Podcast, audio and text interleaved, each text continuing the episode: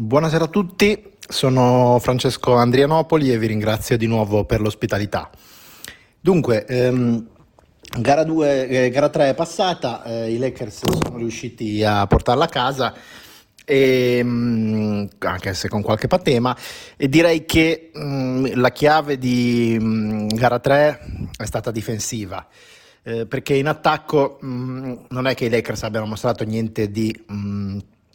particolarmente trascendentale o innovativo o esotico, semplicemente quando Lebron e Rondo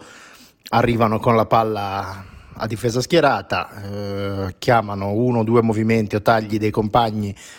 per vedere eh, che tipo di difesa stanno usando eh, i Rockets e da lì decidono più o meno come con degli audible del football che cosa fare e recitano a soggetto. Per carità, eh, molto funzionale, sta funzionando bene, i Lakers hanno segnato molto in questa partita,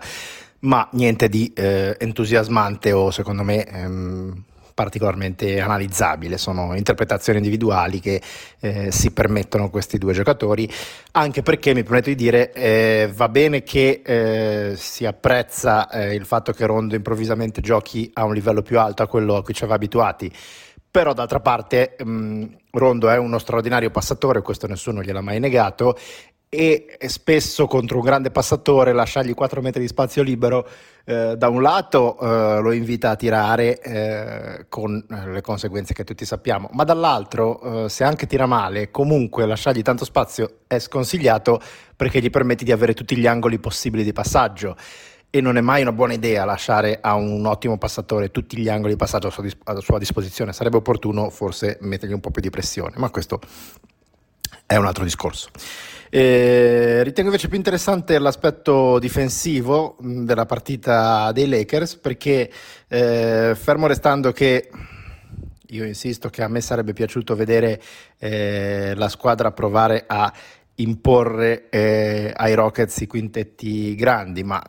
la scelta del coach staff non è stata questa, quindi eh, lo accettiamo. I Lakers giocheranno con quintetti eh, piccoli per il resto della serie, immagino. E però in difesa comunque sono riusciti a farsi valere, eh, non nel primo tempo dove si è fatta molto fatica e si sono cambiati parecchio uh, le filosofie, quindi si è visto un po' di tutto, un po' di difese a zona eh, miste qua e là, un po' di box and one, un po' di 1-3-1, eh, difese a uomo, eccetera, eccetera, quindi varie... Um, cicli, varie turnazioni di schemi difensivi diversi che non hanno avuto grandissimi risultati. Mm, eh, però hanno comunque portato qualcosina alla causa, perché se è vero che i Rockets nel primo tempo hanno fatto sostanzialmente una valanga di punti, mi pare 64, è anche vero che eh, era importante non dargli subito un punto di riferimento,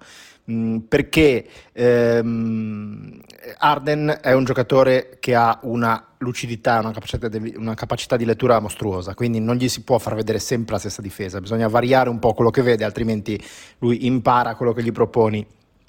e eh, sa come punirlo. Quindi secondo me variare le difese nel primo tempo, anche se non efficace in quella frazione, ha mh, preparato la scena per la eccellente difesa nel secondo tempo, in cui i Lakers invece usando molta zona eh, 3-2 o, o 1-2-2 che dir si voglia, eh, hanno veramente soffocato l'attacco dei Rockets perché in quel modo eh, riescono a togliere il pallone eh, dalle mani di Arden e Arden a differenza di Steph Curry per dirne uno, eh, quando gli toglie il pallone dalle mani poi lui è fuori dall'azione, non è che prosegue eh, senza palla e va a recuperarsi il pallone in un secondo momento dell'azione. Una volta che la togli dalle mani a lui, eh, lui è fuori dal gioco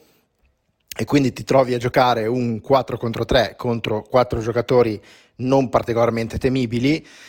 compreso Westbrook, e a quel punto se riesci a tenere botta per 1-2 secondi e non concedi subito un canestro facile, consenti ai giocatori di recuperare, poi quella è una fase difensiva in cui già hai vinto e qualunque cosa succeda la accetti. Diciamo che eh, la difesa zona dei Lakers è stata eh, così efficace che eh, poi in certi momenti non si è nemmeno capito se i Lakers stessero giocando veramente a zona o stessero semplicemente giocando a uomo e, e ruotando molto velocemente, molto preventivamente. Questo mi ha fatto venire in mente un, un, antico adagio sentito chissà dove, chissà da chi, adesso non mi ricordo, ma che ho sentito spesso, secondo cui eh, una difesa, fatta, una difesa a zona fatta bene sembra una difesa a uomo e una difesa uomo fatta bene sembra una difesa zona. E infatti eh, nel secondo tempo di ieri eh, è difficile guardare azione per azione e dire se in un determinato momento i Lakers hanno fatto una prerotazione così eh, efficace, così convinta da sembrare un posizionamento a zona o se hanno, eh, si sono posizionati a zona così precisamente, in modo così fluido e sono stati così reattivi pur nella zona da sembrare una prerotazione eh, e non è neanche particolarmente importante. L'importante è che i Lakers nel secondo, per, nella seconda parte, nella seconda metà di gara hanno difeso bene e eh, sembrano con questa strutturazione in grado di poter, eh, diciamo così, rendere al meglio secondo questi principi difensivi anche se hanno dovuto abbandonare eh, le difese standard che hanno adoperato eh, per tutto l'anno visto che mh, sembra che abbiano abbandonato i, eh, la strutturazione a due lunghi. Detto questo, eh, fermo restando che comunque i Lakers hanno giocato due eccellenti partite perché eh, in entrambe le occasioni i Rockets hanno tirato col 40% da 3 e hanno perso. E i Rockets finora in stagione erano 16-0 quando tiravano almeno con il 40% da 3 di squadra, eh, quindi vuol dire che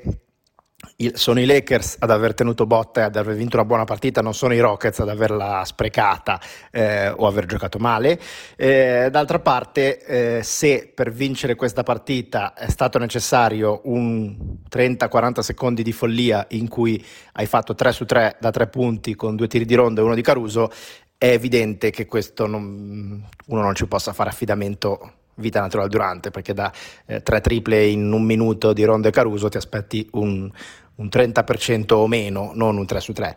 Quindi comunque i Lakers non hanno un significativo margine sui Rockets, le partite saranno punto a punto verosimilmente, a meno di disastri dall'una parte o dall'altra, eh, però almeno si può dire che eh, in questo momento mh, nessuna delle due squadre ha un significativo vantaggio sull'altra, mh, entrambe hanno mh, esaurito eh, i loro aggiustamenti e controaggiustamenti principali, quindi da qui in poi, mh, a meno di idee straordinarie, il canovaccio tattico dovrebbe restare questo per entrambe e a questo punto tutto starà nel, nell'abilità dei singoli giocatori, nei singoli episodi, eh, di riuscire a portare a casa ogni partita e confido che avendo comunque i Lakers i due migliori giocatori di questa serie, Arden permettendo, eh, partire da una posizione di parità da un punto di vista strategico sia già un, un qualcosa di, di, soddisfacente che possa portare sul lungo periodo, mm, quindi non un, a un 4-1 ma a un 4-2, 4-3 come eh, speravo prima che iniziasse. Eh, grazie e in bocca al lupo per tutto.